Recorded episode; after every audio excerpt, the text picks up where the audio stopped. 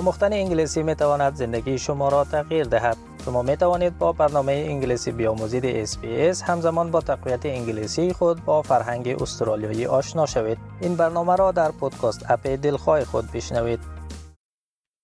شنونده های عزیز اکنون امکار ما سام انوری در باره موضوعات مهمی که ای هفته در وبسایت ما نشر شده معلومات میتن در صفحه اینترنتی SBS به زبان دری با آدرس sbs.com.au دری هر روز مطالب جالب و دانستنی درباره تازه ترین رویدادها و تحولات در بخش های اجتماعی، سیاسی، اقتصادی و فرهنگی و غیره نشر میشه.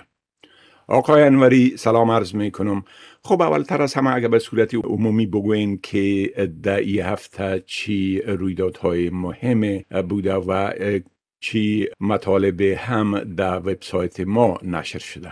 با سلام به شما و شنوندگان عزیز. خب این هفته دو موضوع در سرخط خبرها در استرالیا بودند یکی یک سالگی سقوط افغانستان به دست طالبان و روند کندی رسیدگی به درخواست های پناهندگی افغان ها توسط حکومت استرالیا و دیگری هم افشای وزارت های مخفی نخست وزیر پیشین استرالیا اسکات موریسون بود.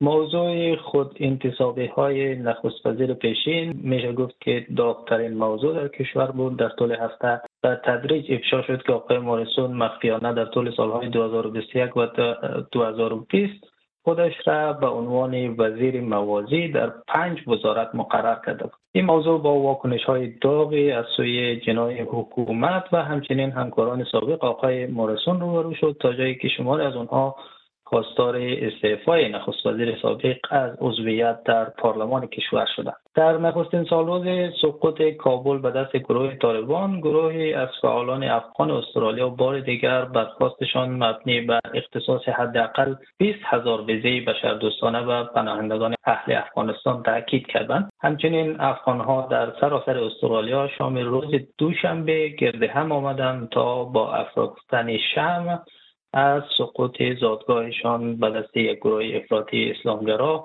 یاد بود به عمل آورد. کمیته المپیک استرالیا اعلام کرد که 31 عضو پنج خانواده ورزشکار افغان را طی 12 ماه 12 ماه گذشته از افغانستان خارج کرده است. آخرین خانواده مربوط به کیمیا یوسفی ورزشکار دویش و پرچمدار افغانستان در مسابقات المپیک تابستانی توکیو بود که هفته گذشته به استرالیا رسیدن همچنین ما در آستانه برگزاری اجلاس مشاغل و مهارت ها قرار داریم که به اتفاق حکومت کارگر قرار است ماه آینده طی دو روز در کانبرا برگزار شود.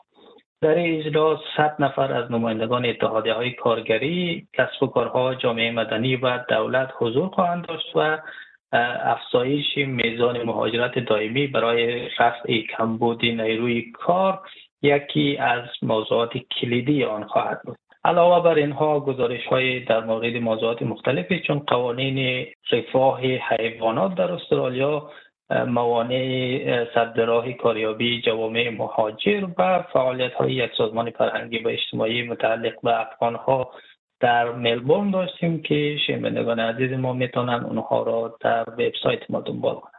بله خب درباره سالگرد سقوط افغانستان به دست طالبا گفتین و همچنان گرد همایی های اعتراضی را که افغان های مقیم استرالیا راه اندازی کردن. اگر در ای باره یک مقدار لطفا معلومات بتین.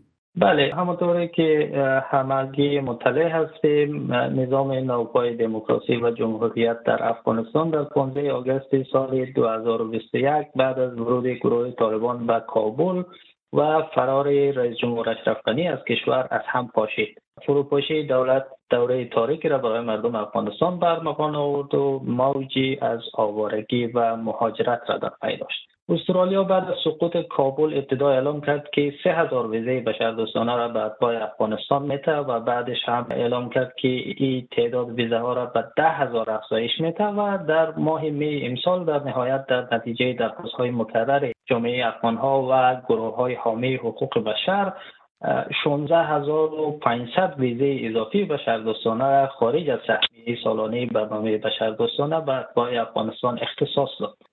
اکنون بیش از 211 هزار شهروند افغانستان برای دریافت ویزه بشردوستانه استرالیا درخواست دادند ولی حکومت در یک سال گذشته تنها حدود 6 هزار ویزه به اونها صادر کرده و هنوز حتی نتوانسته که به حدود نیمی از متقاضیان شماره پرونده یا شماره دوسیه روان کنند. کندی این روند انتقادهای تند را از بین جامعه افغان استرالیایی و همچنین گروه های حامی پناهندگان به خود جلب کرده. البته باید اشاره کنم که ما در شریان هفته گزارش های متعددی در مورد داشتیم که در وبسایت ما قابل دسترس هستند. بله خب درباره اختصاص دادن صلاحیت چند وزارتخانه توسط اسکار مارسن به خودش به صورت مخفی گفتین و این واکنش ها در مقابل این حرکت و این اقدام صدر اعظم سابق هنوز هم ادامه داره. اگر لطفا یک مقدار در این مورد توضیحات بتین.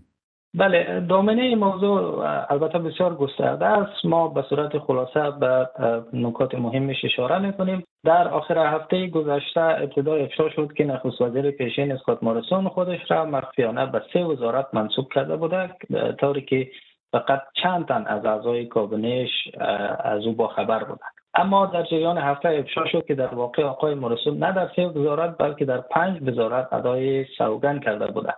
آقای مورسون در طول سالهای 2020 و 2021 خودش را به عنوان وزیر صحت، وزیر اقتصاد، وزیر خزانه‌داری، وزیر منابع و وزیر داخله منصوب کرده بودند. همانطور که اشاره شد این موضوع با واکنش های توقی از سوی حکومت و برخی از همکاران سابق آقای مورسون مواجه شده وزیر پیشین امور داخله کرن اندروز یکی از وزیرانی بود که تا پیش از این اطلاع نداشت. آقای مارسون در واقع خودش را مخفیانه به عنوان وزیری موازی با او در وزارتش منصوب کرده بوده و بعد از مطلع شدن از این موضوع این هفته خواستار استعفای آقای مارسون از مجلس نمایندگان شد. آقای مورسون تلاش کرد که کار خود را با توجه به وضعیت فوقالعاده دوران همگیری توجه کنه و همچنین از همکاران سابق خود بابت پنهانکاری خود عذرخواهی کرد. اما حکومت میگه که او باید از مردم استرالیا عذرخواهی کنه تلاش های هم از سوی حزب سبز جریان دارند که موضوع وزارت های مخفی آقای مالسون را به کمیته قدرتمند امتیازات مجلس برای تحقیق راجع کنند نخست وزیر انتونی البنیزی این کار آقای موریسون را حقوق به دموکراسی استرالیا توصیف کرده و از مقامات حقوقی خواسته است که وجهه قانونی این موضوع را بررسی کنه و دیدگاه خود را به او گزارش بدن قرار است که اداره سارنوالی روز دوشنبه آینده دیدگاه خود را در این مورد با نخست وزیر شریک کنه و حکومت بر مبنای از دیدگاه در مورد اقدام بعدی خود تصمیم بگیرد. بله خب آقای انوری از این معلوماتتان بسیار تشکر و فعلا شما را به خدا می سپارم روز خوش و آخر هفته خوش برتان آرزو می کنم تشکر از شما خدا نگهدار.